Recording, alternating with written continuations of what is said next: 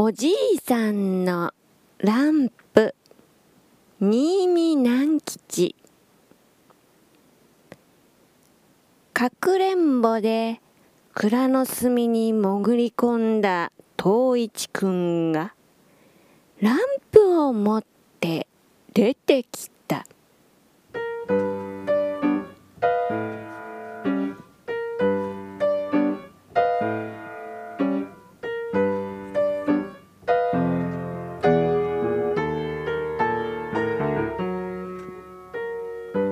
それは珍しい形のランプであった。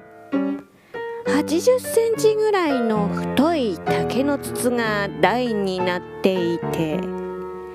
その上にちょっぴり火の灯る部分がくっついている。そしてホヤは細いガラスの筒であった。初めて見るものにはランプとは思えないほどだった。そこでみんなは昔の鉄砲と間違えてしまった。なんだ、鉄砲か？鬼の宗八くんは言った。東一くんのおじいちゃんもしばらくそれがなんだかわからなかった。メガネ越しにじーっと見ていてから初めてわかったのである。ランプであるということがわかると、東一くんのおじいさんはこう言って子供たちを叱り始めた。こらこら、お前たちは何を持ち出すか。まことに子供というものは黙って遊ばせておけば何を持ち出すかわけのわからん。油断も隙もない、盗っ人猫のようなものだ。こらこら、それはここへ持ってきて、お前たちは外で行って遊んでこい。外に行けば電信柱でも何でも遊ぶものはいくらでもあるに。こうして叱られると、子供は初めて自分が良くない行いをしたことがわかるのである。そこでランプを持ち出した東一くんはもちろんのこと、何も持ち出さなかった近所の子供たちも、自分たちがみんなで悪いことをしたような顔をして、すごすごと外の道へ出ていった。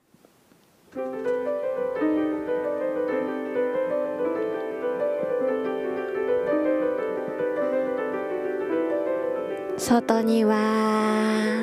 春の昼の風が時折道のほこりを吹き立てて過ぎ、のろのろと牛車が通った後を白い蝶が忙しそうに通ってゆくことも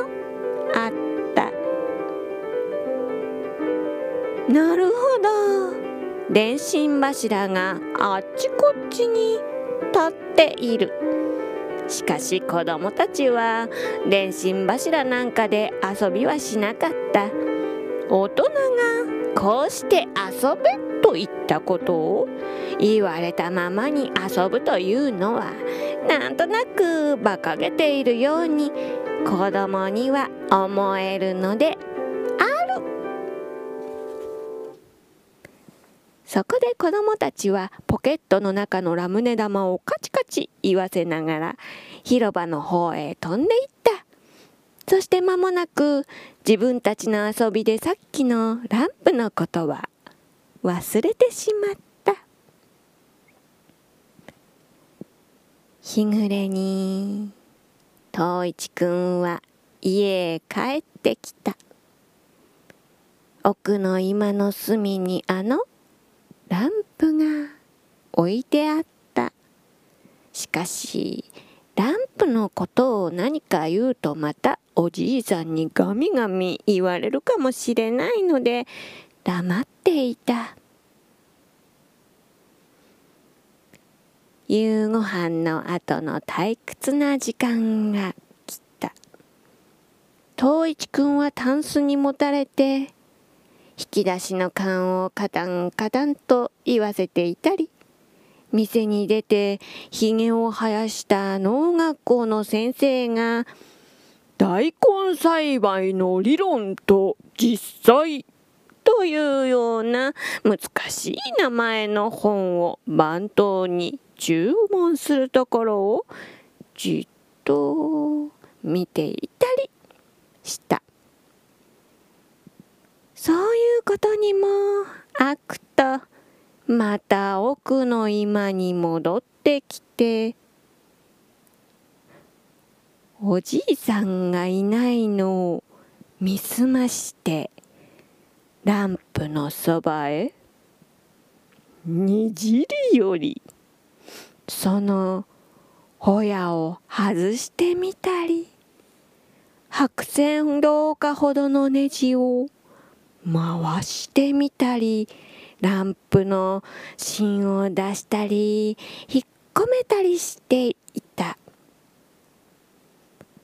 少し一生懸命になっていじくっているとまたおじいさんに見つかってしまった。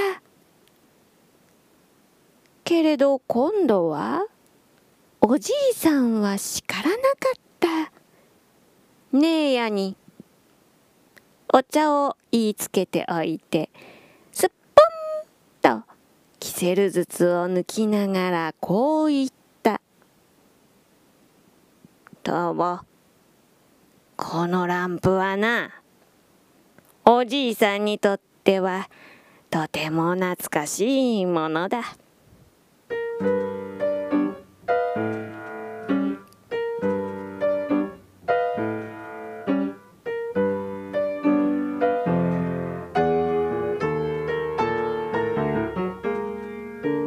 長い間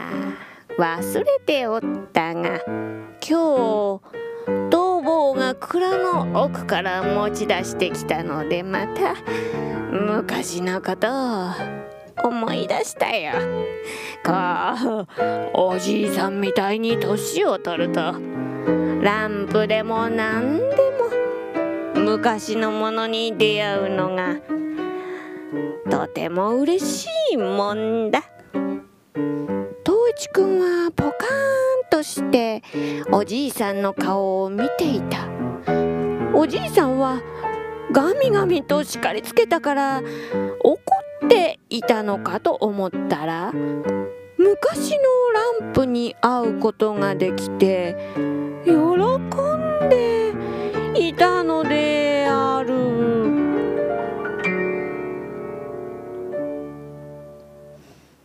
一つ昔の話をしてやるからここへ来て座れ、おじいさんが言った。東一くんは話が好きだから言われるままにおじいさんの前へ行って座ったが、なんだかお説教をされる時のようで居心地が悪いので、いつもうちで話を聞くときに取る姿勢をとって聞くことにした。つまり寝そべって両足を後ろへ立てて時々足の裏を打ち合わせる芸当をしたのである。おじいさんの話というのは次のようであった。は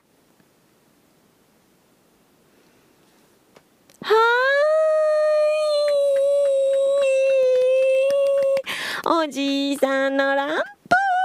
新見直吉さんのお話でした。本題はまた次回からでございます。